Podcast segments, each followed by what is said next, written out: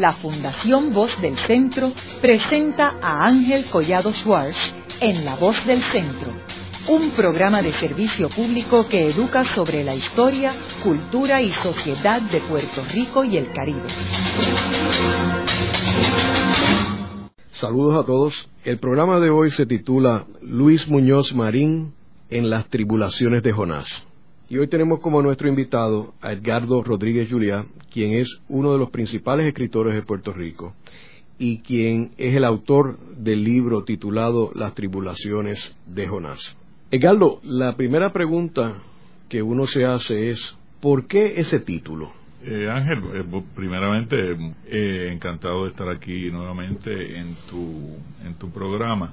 Mira, el libro fue escrito exactamente hace 27 años y uno algunas veces olvida hasta por qué puso ciertos títulos, pero este lo tengo verdaderamente claro. Las tribulaciones de Jonás, bueno, las tribulaciones, las penurias, de Jonás, que sería Luis Muñoz Marín, un poco colocado en el interior de la ballena del imperio norteamericano. Esa es la, la figura, ¿no? Que yo tenía muy presente cuando eh, escribí el, título, cuando pensé en el título. Son las penurias de un hombre que, que estuvo colocado precisamente eh, dentro de, de las contradicciones de la presencia de los Estados Unidos en Puerto Rico y que trata un poco de sortear esas contradicciones que todos conocemos. Así que esa es la explicación del, del título. Siempre me preguntaban por qué el título y yo tenía que dar una explicación, lo cual quiere decir que quizás no era un título muy afortunado, pero eso me daba pie justo para, para explicar también la intención del libro. ¿Y por qué la figura de Luis Muñoz Marín? ¿Por qué te interesa esa figura?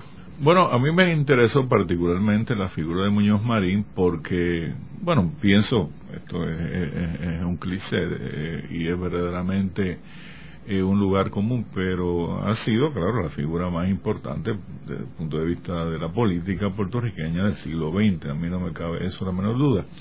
¿Y por qué señalo eso? Bueno, porque para bien o para mal fue el hombre que junto con una generación extraordinaria pudo transformar a Puerto Rico, transformó a Puerto Rico de ser un país pobre, un país centrado principalmente en la agricultura y, y, en la caña de azúcar, ya como casi un monocultivo que estrangulaba la economía de este país, pudo transformar el país, pudo eh, industrializarlo y pudo darle a los puertorriqueños un, un bienestar económico junto con esa generación extraordinaria y eso lo tengo que subrayar siempre.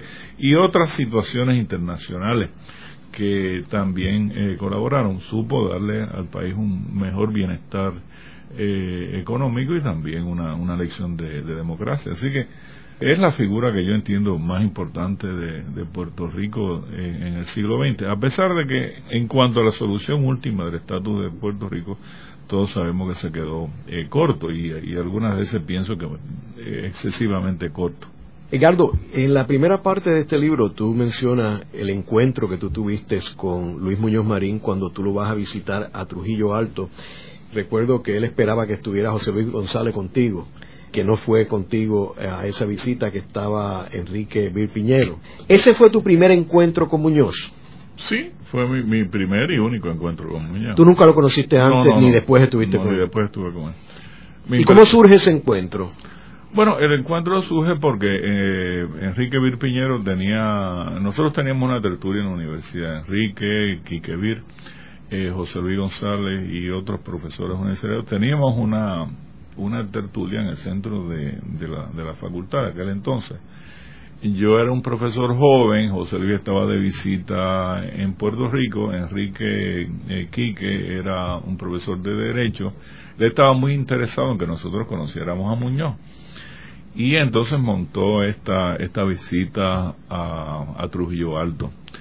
Y nosotros, pues, nos pareció muy buena idea y, verdaderamente acogimos con, con gran eh, alegría la, la posibilidad de conocer a Muñoz Marín. José Luis González no recuerdo por qué no, no fue, por qué no pudo ir. Él tenía unas grandísimas reservas respecto de, de la figura de Muñoz Marín Así que yo un poco estaba ahí en, ese encuentro de escritor residente, junto con un gran amigo, Bob Márquez, que aparece también en la, en la crónica, que era un profesor también visitante a la Universidad de Puerto Rico.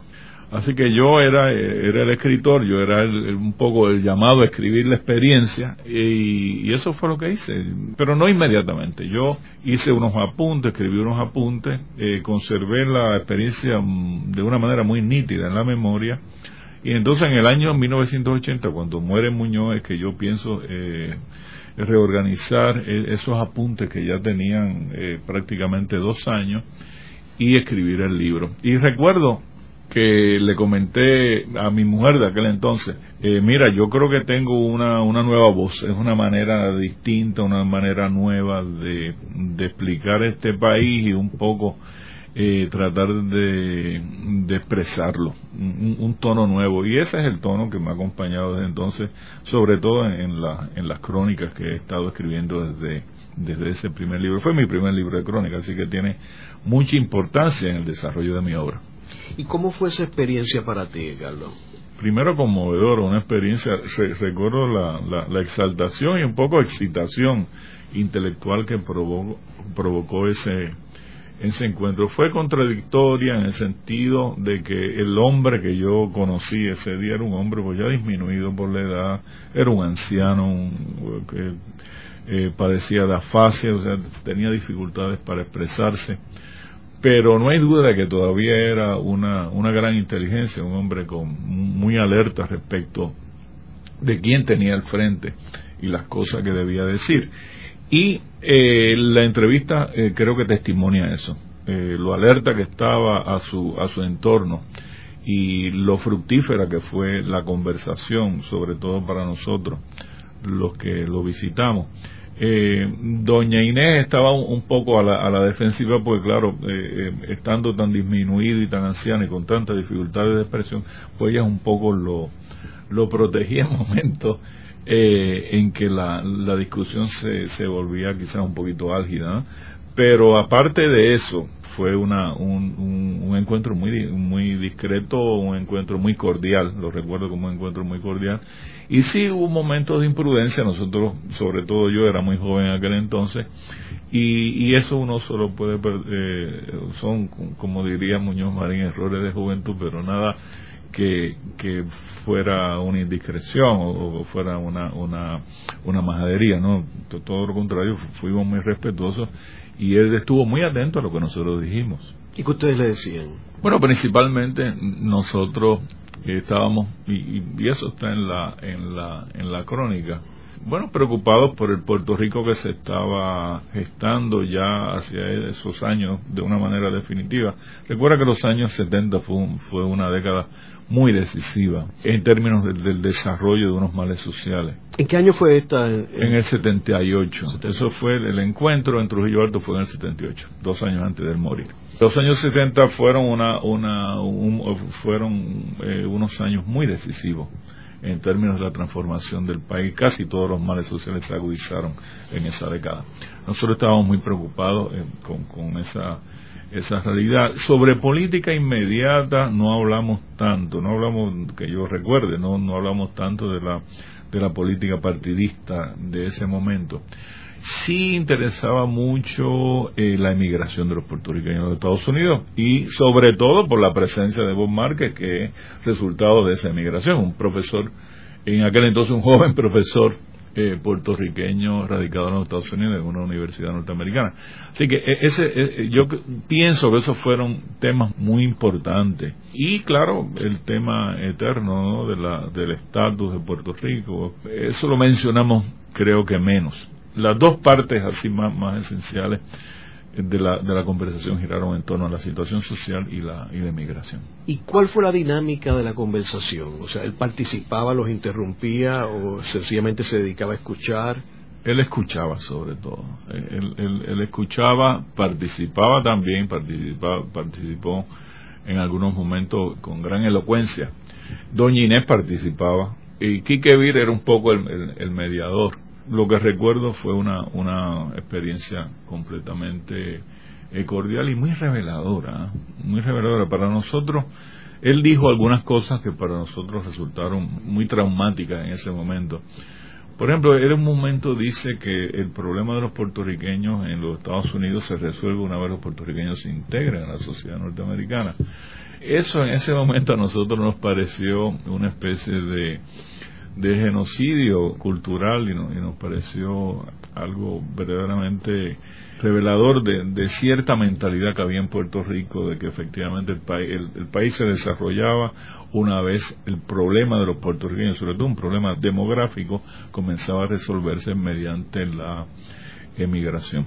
Eso para mí resultó chocante, o sea, el candor de él al, expresar eso también resultó muy interesante y, de alguna manera dramático. El final de la conversación, cuando él eh, dice que si él tuviese tantos años menos, él nos acompañaría en la formación de un nuevo partido político. Cosa que a mí me pareció muy interesante porque eso revelaba una insatisfacción profunda de él con lo que estaba ocurriendo a nivel político en Puerto Rico en aquel entonces. Así que él eh, fue muy muy eh, decisivo para nosotros en términos de una de unas revelaciones que, algunas veces no, nos resultaban quizás un poquito más allá de lo que se puede considerar en la discreción política. Había mucho candor en su, en su, en, su conversación y eso lo agradecimos. ¿Y esa entrevista fue antes o después de Cerro Maravilla? De los asesinatos en Cerro Maravilla, que fue en julio 25 del 78. eso no lo tengo claro. Posiblemente fue antes. Porque no se discutió ese tema, ¿no? No, posiblemente fue antes. Yo creo que fue en el, en el segundo semestre de ese año eh, académico. Los asesinatos de Cerro Maravilla fueron en el verano, el 25 de julio. Así que posiblemente eso no fue tema de, de discusión. Pero el gobierno de Romero Barceló y la política de mano dura de Romero, ¿eso salió también en la conversación o no? Nuestra conversación giró en torno más bien al desarrollo social político de Puerto Rico, el problema de la emigración. Hablamos también mucho de, poesía, porque siendo nosotros profesores universitarios y especialistas en literatura, se habló mucho de los años de, Muñoz en el Village, de, la, de la poesía de los poetas que conoció eh, recuerdo que, se animó mucho en la, en la descripción de la poesía de Salomón de la Selva, un poeta que él conoció en Nueva York cuando era muy joven. Recuerdo su, su entusiasmo cuando habló sobre, sobre Palesmato. O sea que buena parte también de esa conversación giró en, en torno a temas ya literarios. De Mato Paoli no habló. No, no. Ni la, experiencia política, ¿no? No, eso no lo recuerdo, no lo recuerdo. ¿Tú dirías, eh, Edgardo, que Muñoz Marín, basado en tu experiencia ese día, sería lo que Gloria Arjona identificó como un héroe trágico? Sí, bueno, eh, es, una, es una manera de, de expresar esas enormes contradicciones que tenía Muñoz. Fue héroe, no hay duda, no, no sé si héroe galopante, también como diría Nemesio Canales, lo, lo podríamos caracterizar como un héroe galopante, es decir, un héroe que en algún momento huyó de la posibilidad de resolver ya para siempre la situación colonial de Puerto Rico. Eso también se podría eh, definir de esa manera. Trágico en el sentido de sus grandes contradicciones, de su obra inconclusa, y de una obra que no ha resistido bien el tiempo, sobre todo en lo tocante a la cuestión política, ¿no? la cuestión de la, de la definición de, de, nuestro estatus y la solución eventual del problema colonial. En eso eh, no solamente ha sido inconclusa esa obra, sino que ha sido fallida. La obra social yo, yo creo que por otro lado, ya en ese momento, cuando nosotros lo entrevistamos, ya empezaba a mostrar eh, sus dificultades. Recuerda, que esa es la época en que eh, un poco aquella visión que se tenía de los puertorriqueños colaborando unos con los otros para eh, forjar un país ya comienza a ser sustituida por el estado de bienestar y los cupones llegaron a Puerto Rico en esa década también. Así que un poco el esfuerzo propio fue sustituido por un país ya más abocado a una dependencia económica todavía mayor, sobre todo de, servicios sociales y, todo aquello que tiene que ver directamente con el bienestar eh, y la salud del pueblo. Así que él estaba muy muy consciente también de, de eso. En ese momento eh, nosotros también estábamos muy eh, muy atentos a, esa transformación que, estaba ocurriendo en el país momento crítico en que Puerto Rico precisamente en vez de tomar la ruta de una definición hacia la independencia, tomaba una ruta de una definición todavía más hacia la dependencia. Así que los años 70 fueron claves. Y eh, esa reunión fue un, tanto justiciera en ese sentido. ¿Tú encontraste un Muñoz derrotado? Yo no podría decir que encontré un, Muñoz derrotado. Yo lo que ¿Angustiado? No, tampoco. Yo lo que encontré fue un, un, Muñoz que insistía en, en, una trayectoria porque ya un poco era difícil eh, retomar otro. E, e, esa, e, eso fue lo que yo vi en él. Resignado, resignado. Eh, bueno, resignado es una manera que, que podríamos usar ese, ese participio. Sí, pues te digo, cuando, tú comentas de que él dice, si yo tuviera la edad de ustedes, yo estaría lanzando. Sí, pero ahí, ahí fíjate que uno lo, lo ve ya en otra, en otra actitud, que uno no sabe, yo por lo menos en ese momento no supe si era una, un, giro retórico o efectivamente era una manera de decir que sí, que efectivamente había, había fracasado.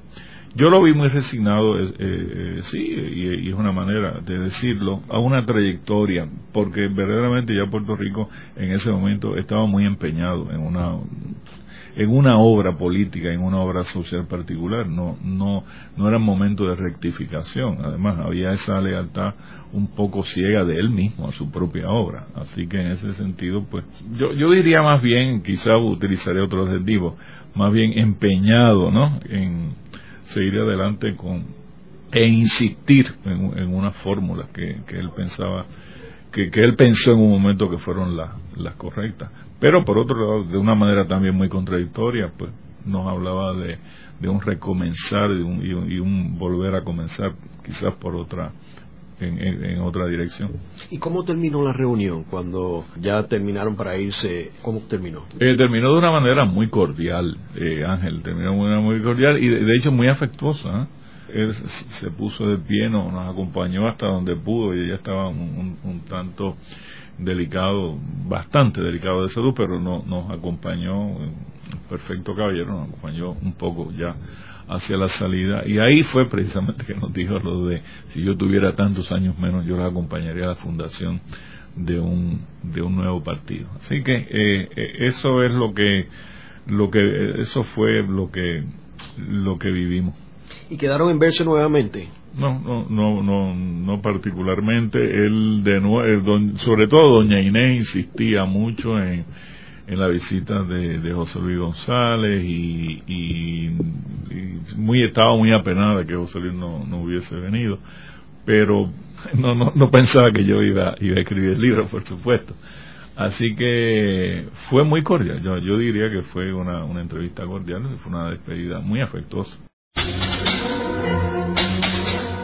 Haremos una breve pausa pero antes, los invitamos a adquirir el libro Voces de la Cultura, con 25 entrevistas transmitidas en La Voz del Centro.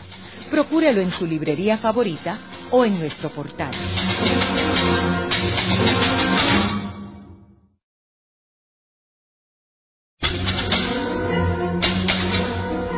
Están escuchando a Ángel Collado Schwartz en La Voz del Centro. Ahora pueden accesar a toda hora y desde cualquier lugar la colección completa de un centenar de programas transmitidos por la voz del centro mediante nuestro portal www.vozdelcentro.org. Continuamos con el programa de hoy titulado Luis Muñoz Marín en las tribulaciones de Jonás. Hoy con nuestro invitado, el escritor puertorriqueño Edgardo Rodríguez Julia, y autor de Las Tribulaciones de Jonás. Edgardo, en el segmento anterior estábamos hablando sobre la visita tuya a Trujillo Alto y tu único encuentro con Luis Muñoz Marín en la primera mitad de 1978. Tú comentabas de que José Luis González iba a acompañarte a esa visita, pero que al final, pues no fue contigo a la visita. Cuando tú te encontraste con José Luis González, luego de esta entrevista, él te tiene que haber preguntado cómo te fue en la visita a Muñoz Marín. ¿Qué tú le dijiste? Bueno, hubo dos momentos que yo recuerdo de mis conversaciones con José Luis sobre Muñoz Marín. en la primera fue precisamente en el, centro de la facultad. Yo le, comuniqué que desde el punto de vista de la, de, la, de la conversación, desde el punto de vista de las ideas que allí se, se trataron, yo quedé un poco decepcionado porque como te he dicho ya en la, en la, en la entrevista, eh, la gama de temática no, no fue muy amplia, nos centramos en torno a algunos temas únicamente. Y eh, recuerdo que José Luis un poco saltó a, a la conclusión de que eh, efectivamente él siempre pensó que Muñoz Marín había sido desde el punto de vista intelectual muy mediocre. Eso lo recuerdo claramente. Y entonces yo le digo, pues, pues mira, esa, esa no fue la, la experiencia que tuvimos, lo, todo lo contrario, fue una experiencia de, un, de un gran, gran reto en torno a unos temas que, que sí eh, discutimos con, con mucha intensidad. Eso de la, de la mediocridad, eso lo recuerdo perfectamente bien. Me dijo, sí, precisamente yo, yo siempre pensé que Muñoz Marín era, era intelectualmente muy, muy mediocre. Yo no sé los niveles de excelencia de José Luis en ese momento, pero en fin, yo posiblemente compartía algo de, de, esa actitud eh, de él, porque quedamos un tanto insatisfechos, sobre todo yo, y eso está en el libro, eh, con las ideas de Muñoz. O sea, me parecen unas ideas, yo no sé si era porque ya las habíamos escuchado excesivamente en ese momento, pero nos parecían unas ideas un, poco recortadas y él insistía en, las mismas ideas que ya había explicado durante más de, tres décadas. Así que por ese lado yo eh, recuperando la conversación inicial con José Luis, creo que eh, en algún sentido, no en todo, pero en algún sentido coincidía con, con José Luis, o coincidí con José Luis. En otro momento ya José Luis había leído eh, al menos un borrador del libro, posiblemente había leído, yo creo que el libro todavía de hecho no estaba publicado.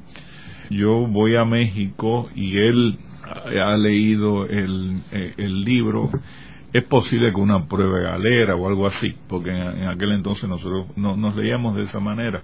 Y él me dijo, oye, eh, yo ese libro jamás lo hubiese podido escribir porque es un libro donde eh, tú tratas eh, muy duramente a algunos miembros del Partido Popular que fueron, por ejemplo, decisivos en la, en la lucha contra el fascismo en, en España, refiriéndose al grupo más, más cercano a Muñoz, gente como, como Antonio J. Colorado, eh, en fin, Salvador Tío, ese grupo de intelectuales que rodeaba a Muñoz Marín. Y eso yo jamás lo hubiese podido hacer, decía José Luis, porque era una gente que, que yo consideraba eh, que habían tenido un, papel muy decisivo en, esa batalla que se dio contra, contra el fascismo. Pero también puntualizaba mucho José Luis el hecho de que ya obviamente había una, un paso de Batón y la, la visión de mi generación respecto de, de, la historia, respecto de lo que había ocurrido en Puerto Rico en ese momento, era distinta, que él de alguna manera estaba muy comprometido con una visión anti Muñoz porque vivió eh, de una manera más, más intensa y más directa esa época de la, de la transformación de Puerto Rico. Nosotros en ese sentido éramos un poco los hijos de Muñoz y él se consideraba que estaba más, más cerca de, ese proceso tan contradictorio que ocurrió en esos años. Eh, me refiero a los años 40 y los años 50.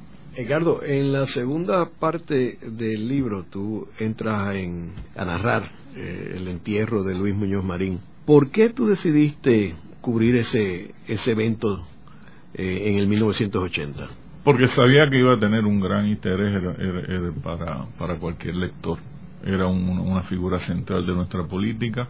Yo sabía que eh, de la relación de, afecto, de esa relación muy intensa que había entre su pueblo y, Muñoz Marín, sabía que iba a ser una, una gran experiencia multitudinaria y una experiencia emblemática, quizás era el comienzo del, del, del, fin de toda una época. Eh, yo eh, estuve en el entierro de, de Campos en el año 1965, si mal no recuerdo. Y ese fue también un evento que a mí me, me, me sacudió. Así que pude ver los, los entierros de estas dos grandes figuras que un poco ocuparon, ¿no? El panorama político de Puerto Rico durante el siglo XX. Claro, la relación de, del pueblo puertorriqueño con Muñoz Marín era una, relación de, de, agradecimiento y eso se, se palpó claramente en lo, en lo que vimos a, través de, del trayecto. Yo no, no, no fui a, toda la extensión y, duración del, del entierro, por supuesto. Me quedé en, lo que vi en San Juan, en, en el Capitolio, eh, etcétera. O sea, mi crónica está centrada principalmente en torno a eso. Las otras partes yo hago referencia a ella, el paso por el viejo San Juan también eh, lo, lo, reseño. Para mí como escritor fue una gran experiencia porque fue un reportaje donde yo pude escribir precisamente sobre una experiencia multitudinaria, ¿no? Y describir al pueblo, describir la gente, describir esa relación de de afecto, la emoción extraordinaria que había en, el pueblo y también algunas de las banalidades y trivialidades que se, que se suscitaron en ese momento. Don Jaime Benítez decía que Las Tribulaciones de Jonás era un libro necio, y él me lo repetía mucho. Me acuerdo que me lo repitió varias veces en, un cóctel que hubo en la universidad. Después de algunos tragos, don Jaime me dijo: Es un libro necio, es un libro necio. Y quizás la parte que más corroída por el tiempo la parte del entierro. La parte del entierro. A mí, yo diría que me, gusta mucho la entrevista, me gusta mucho esa iconografía, ese final. Quizás la parte narrativa de, del entierro, ahí hay partes que, que no yo, yo desde luego hoy por hoy pues reconsideraría. Pero en términos generales fue una gran experiencia para mí como escritor, fue la primera gran crónica que, escribí sobre Puerto Rico. ¿Y por qué resaltaste algunos personajes como por ejemplo Federico Hernández Dentro? Bueno, esa yo diría que es la parte más, más necia. Eso fue lo que me trajo más problemas porque entonces muchas de estas personas en, el Partido Popular, eh, protagonistas en ese momento eh, en la política interna del Partido Popular, pues, pues se, molestaron mucho y entonces pensaron que había sido una, intromisión, eh, algo trapera en, su, en su intimidad. y quizás esa es la parte que más corroída por el tiempo, porque en última instancia eso no, no, no creo que eso tenga mucha importancia para la, historia. Lo que sí tiene importancia para la historia como crónica es esa emoción extraordinaria del pueblo puertorriqueño que sintió en ese momento por la, por la muerte de este hombre. ¿Y cómo tú compararías ese entierro con el otro de Albizu Campo, que obviamente no lo mencionas aquí en esta crónica, pero que yo no sabía que tú habías estado en ese entierro? ¿Cómo, ¿Cómo tú comparas un entierro con el otro? Aparte de la magnitud, obviamente. algo que, que sí recuerdo del, del entierro de Alviso Campo que ocurrió en el 65. Se recuerda, que ese es el, momento de, la invasión de, Santo Domingo por los norteamericanos. Fue precisamente la, gran emoción patriótica, también las preocupaciones que había con la, con la seguridad en el, entierro. Había muchos rumores de que podían ocurrir, en, fin, cosas, disturbios, etcétera el gran antiamericanismo que, que vivió el independentismo en, en, ese momento específico era la invasión de, de Santo Domingo y nos, un poco estábamos enardecidos con, eso y también muy identificando la, la figura de, de Alviso Campo con la resistencia del pueblo dominicano. Así que e, eso lo recuerdo bastante bien. Si no he trastocado la, la, la, fecha, que es posible, porque eso ocurrió en el año 65, pero en, en fin, recuerdo una gran solemnidad, una gran emoción sobre todo. ¿ah? Había sido este hombre que lo había entregado todo por el país y uno sentía esa, esa, esa gran emoción. Y, y yo era, pues, en ese momento, eh, no muy militante en la independencia, pero comenzaba a tener una identificación clara con el, ideal independentista. Eh, más adelante, en, la experiencia con, con Muñoz, que, que, fueron eh, exactamente 15 años después, fue lo que me emocionó fue precisamente la relación del líder con su pueblo, ese, ese, testimonio de cariño, de afecto. Y ahí hago en, el libro una comparación entre el, entierro de Tito en ese momento, que estaba muy fresco, y el entierro de, de Muñoz Marín. Ricardo, ¿y cómo fue la experiencia de escribir sobre el entierro? Mira, fue una experiencia también muy aleccionadora en términos de, de mi vocación como escritor. Yo todos los apuntes que yo hice fueron apuntes mentales, ¿no? Y tan pronto llegué a mi casa empecé a organizar. Esa experiencia fue lo que hice un poco después con el entierro de, de Cortijo, que, es un libro que es una crónica también funeraria. Pero en ese momento yo, yo no tomé apuntes, yo no tenía cámara, yo no, o sea, prácticamente yo lo que, lo que tenía era eh, una extraordinaria memoria en ese momento para, para los detalles que todavía la tengo. Y con eso fui reconstruyendo siempre que uno escribe sobre algo así, pues uno, tiene que, ponerse a escribir tan pronto llega a la casa o al otro día, de organizar los apuntes, etcétera. Pero ya ahí, en esa experiencia, pues se fue formando el libro, ya tenía otra parte para, para el libro, una parte central.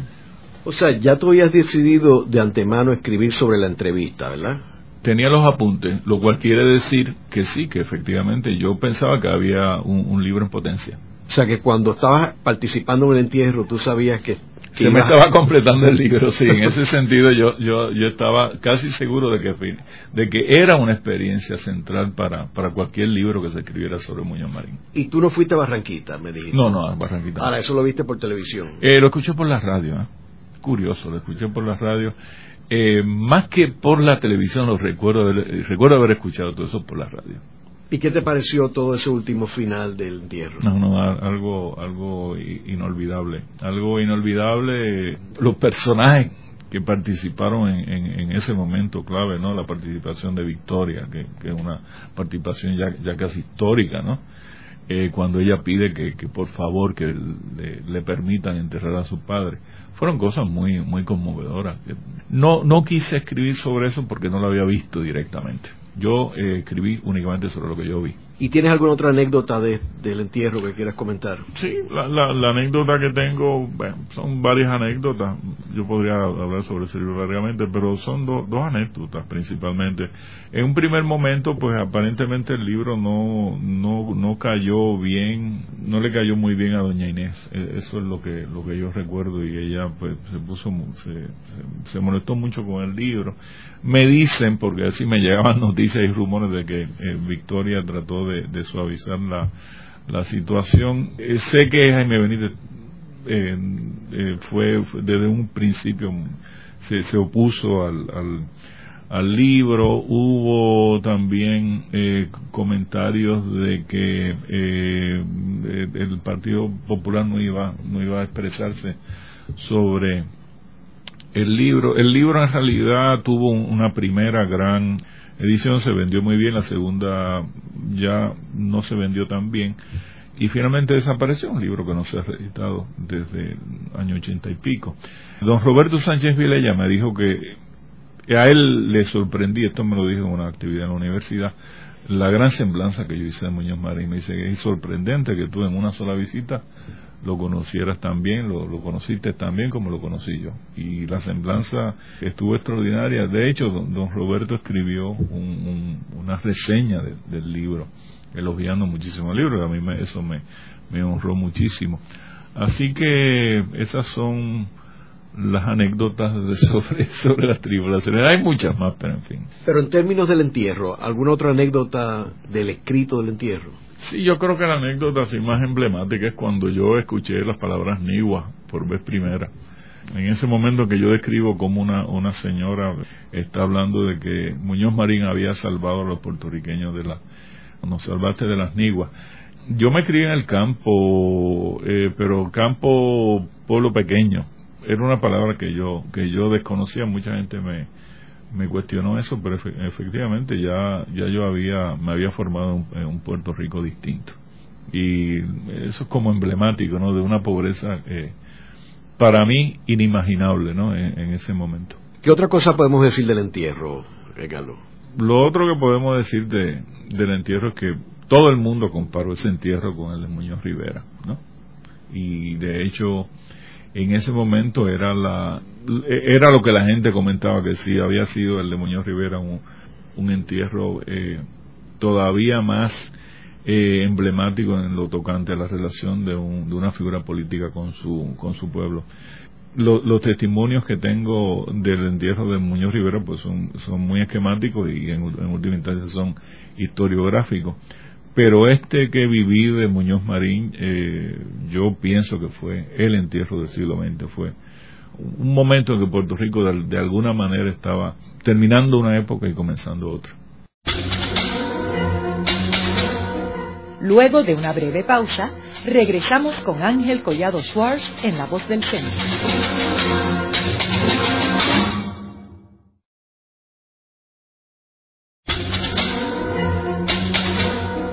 Regresamos con Ángel Collado Schwartz en La Voz del Centro. Continuamos con el programa de hoy titulado Luis Muñoz Marín en las tribulaciones de Jonás. Hoy con nuestro invitado, el escritor puertorriqueño Edgardo Rodríguez Julia y autor de Las tribulaciones de Jonás. Edgardo, en la primera parte del libro Las tribulaciones de Jonás, tú la titulas sobre ídolos y caudillos. Háblanos sobre esa primera parte y por qué tú lo titulas así. Sí, esa primera parte a mí me gusta mucho. Eh, es una una visión que tengo de Muñoz Marín ya desde el punto de vista de la, de la intimidad familiar. Primeramente hago un, retrato de, de, Muñoz Marín en, campaña política, como yo recordaba en ese momento la primera vez que vi a Muñoz Marín, que fue eh, cuando pasó por mi pueblo, Aguas Buenas, en campaña política. Tiene que haber sido, si, no me traiciona la memoria, 1956. ¿ah? Estoy casi seguro que fue la campaña política del año 56, que era la, fue la campaña aquella política de del hombre y el líder del Partido Republicano tenía a Miguel Ángel García Méndez y a Luisa Ferré como eh, eso es lo que lo que recuerdo. Entonces ahí describo cómo se acercaba la guagua del, del, Partido Popular el entusiasmo de la gente eh, los comentarios que se hacían en, en, mi familia que era una familia eh, republicana. Y por lo tanto los comentarios que siempre giraban en torno a, lo desgraciado que fue este hombre para Puerto Rico. Y en segundo lugar eh, la, la, vida ya más, íntima de Muñoz Marín. Y con es decir su vida amorosa. E, esos eran los dos grandes temas al menos de mi madre respecto de, de Muñoz Marín y la idea que se tenía de que había sido un bohemio, un irresponsable, de que tenía los dientes podridos, de que eh, de que en fin de que eh, nunca iba con dinero encima pues todo, se, eh, le cacheteaba a todo el mundo en fin. Esos eran los cuentos republicanos de mi casa que era una familia estadista. Comparo a Muñoz Marín y por eso sobre ídolos y caudillos siendo él el caudillo con mi ídolo en ese momento en, en el béisbol Víctor Peyot. Y el y hago esa, esa comparación porque Peyó era alguien que también pasaba por mi pueblo y, era muy muy notable la figura de Peyó cuando notaba cuando pasaba por mi pueblo porque pasaba con su con su Cadillac violeta y en, fin se bajaba allí en el en el garaje eh, de la esquina que estaba justo frente a mi casa y yo podía contemplarlo así eh, y mirarlo un, un, poco a distancia. Era el gran pelotero de, de Caguas en ese momento. Así que esa pequeña narración que el inicio del libro a mí me cautiva mucho porque eh, son son dos figuras un, tanto contradictorias no es la de la de ese hijo del mundo patriarcal político puertorriqueño el hijo de de Muñoz Rivera y en fin eh, el hombre que transformó a Puerto Rico por un lado y por el otro es este pelotero negro puertorriqueño, que fue el primer pelotero negro en llegar a, la liga americana, como decía mi padre, muy, muy parejero, es decir, que, quería un, parearse con gente blanca, etcétera, etcétera. Hablo sobre la afición de, de Peyó por, la, por las mujeres rubias. en fin, me, me, parece que ahí en, en, esa, en esa viñeta inicial del libro hay mucho del, mundo contradictorio eh, puertorriqueño de ese momento, ¿no? Es, un mundo que está casi eh, terminando porque eh, un poco lo ejecutó la obra de gobierno de Muñoz Marín, que es el mundo ese patricio y señorial, y es este otro mundo que, que un poco pienso que está representado por la figura de Víctor Bello. Pero sobre todo son dos, dos semblanzas que hago de estos hombres muy, eh, muy afectuosas. Y, eso es algo que convence todavía en, el libro, la, la semblanza de mi ídolo, la semblanza del caudillo de Puerto Rico en ese momento. En la sección número 4 tú hablas de la iconografía de Luis Muñoz Marín y tienes distintas anécdotas y también este distintas crónicas. Eh, háblanos sobre esa sección, eh, Galo. Bueno, eh, quizás ahí la, la parte central es precisamente en la, en la iconografía.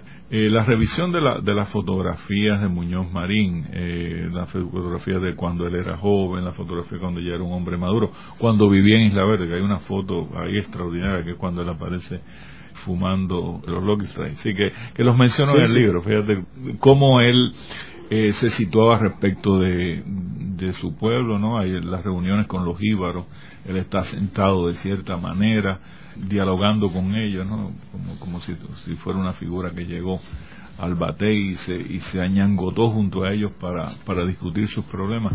Esa revisión de, de cómo Muñoz Marín se situaba respecto de su pueblo, eso está ahí en esa parte, esa relación está revisada a través de la fotografía y eso eh, me parece muy válido. Termina la, eh, esa parte del libro con una, una foto muy dramática. En ese momento yo pensaba que era una, una vieja quien estaba abrazando a Muñoz y es un viejo quien está abrazando a, a Muñoz. Es la última foto.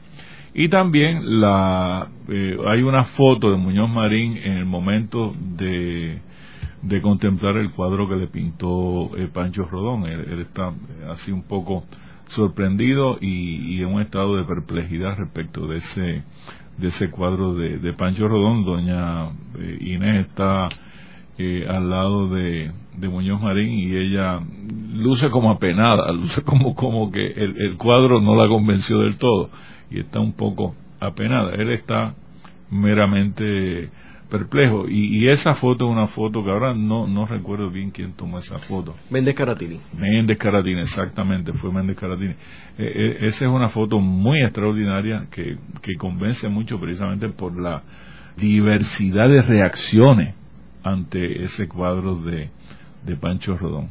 ¿Y qué comentario tú haces sobre ese cuadro de Pancho Rodón?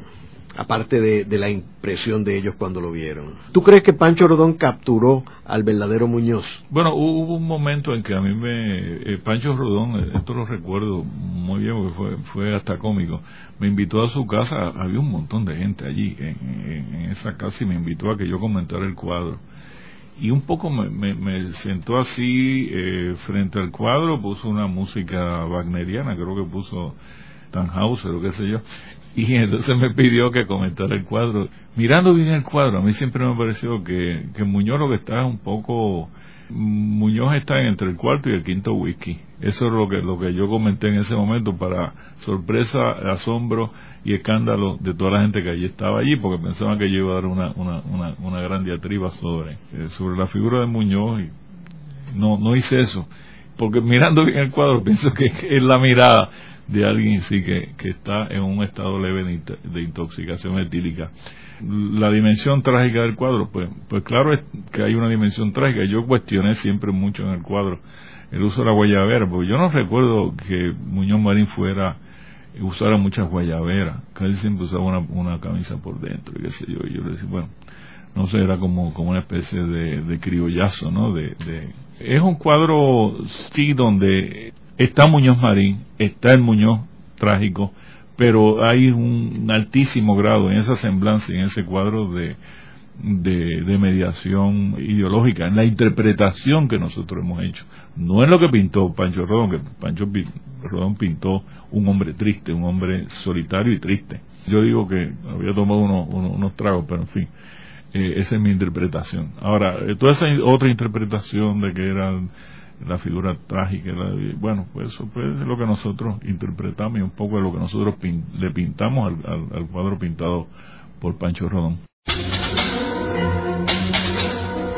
Luego de la pausa, continuamos con Ángel Collado Schwartz en La Voz del Centro.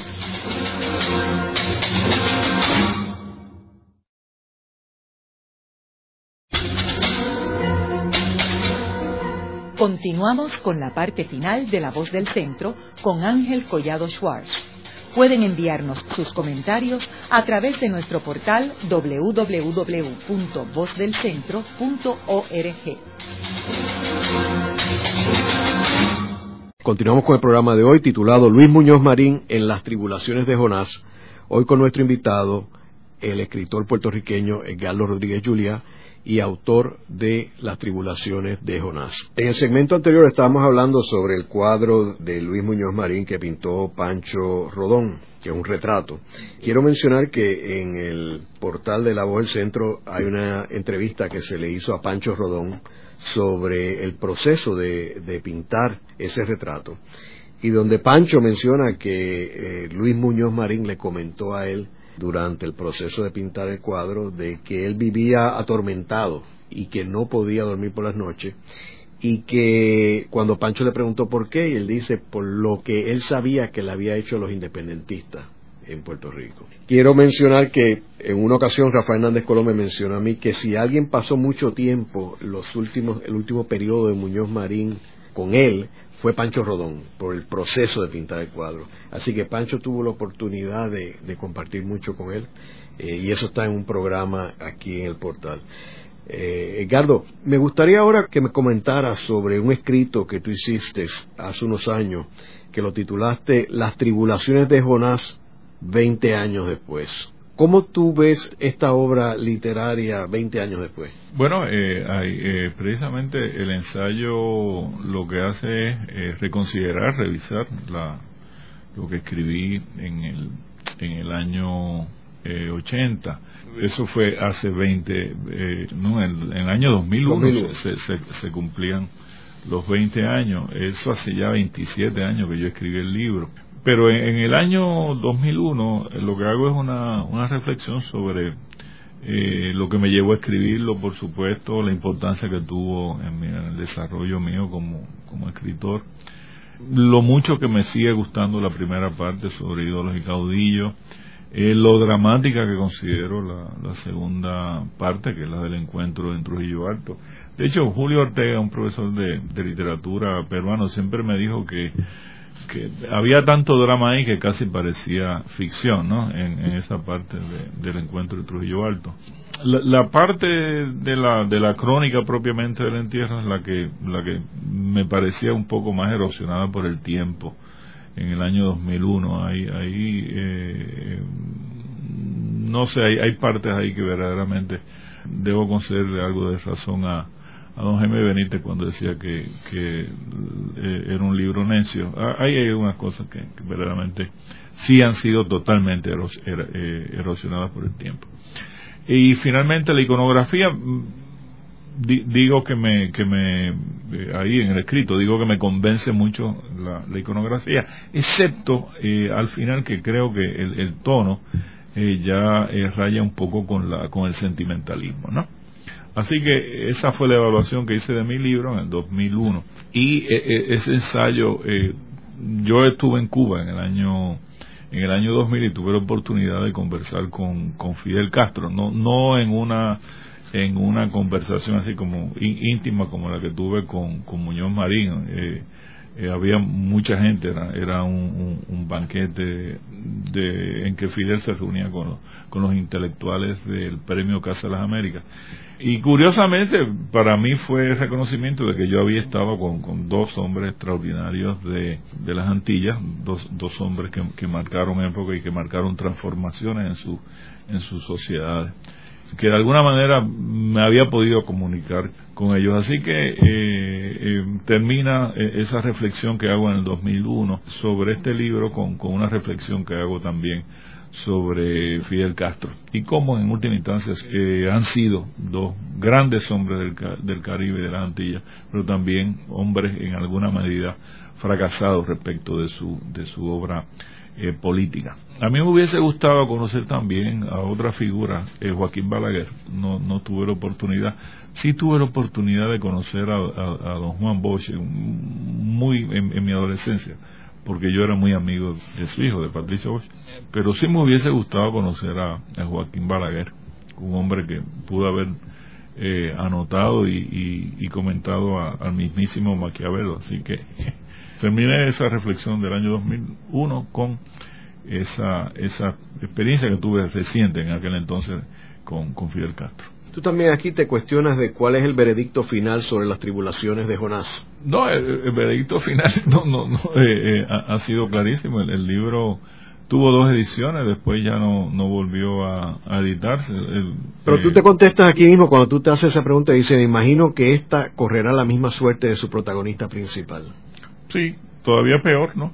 Porque yo duré dos ediciones, Muñoz Marín ya, ya va por muchas ediciones, pero de todos modos ya, ya pronto se van a agotar las ediciones. Su obra política eh, cada vez está más erosionada y más cuestionada. Política, porque definitivamente el país se transformó con este hombre y repito, con esa generación también y con unas circunstancias muy particulares. También tú mencionas aquí en este escrito sobre que este libro tuvo sus 15 minutos de fama y tú hablas de cómo ahí te empataste con Juan Manuel García Pasalacua y compartiste en muchos foros con algunas personas discutiendo este libro. Bueno, sí, yo yo yo tuve la suerte de no terminar politólogo, pero pero pero verdaderamente yo yo me reunía en esa época siempre con abogados. Yo venía de la universidad, había escrito, eh, mi ambición era ser novelista y todavía lo es y había escrito ya eh, unas obras que fueron bien importantes en, mi desarrollo. Pero las tribulaciones de Jonás, por el título, recuerdo cuando Pedro Servidón dijo que qué pena que eh, Edgardo ha tenido que escribir un libro sobre Muñoz Marín para que la gente un poco sepa de su obra literaria. Y efectivamente fue así. Y, entonces empezaron las reuniones con, con, muchos abogados y los almuerzos de Tres Martini, etcétera, etcétera, ¿no? Y ahora no terminé politólogo, eso me, consuela muchísimo. En el programa de hoy hemos discutido la figura de Luis Muñoz Marín en las tribulaciones de Jonás, de Galo Rodríguez Julia.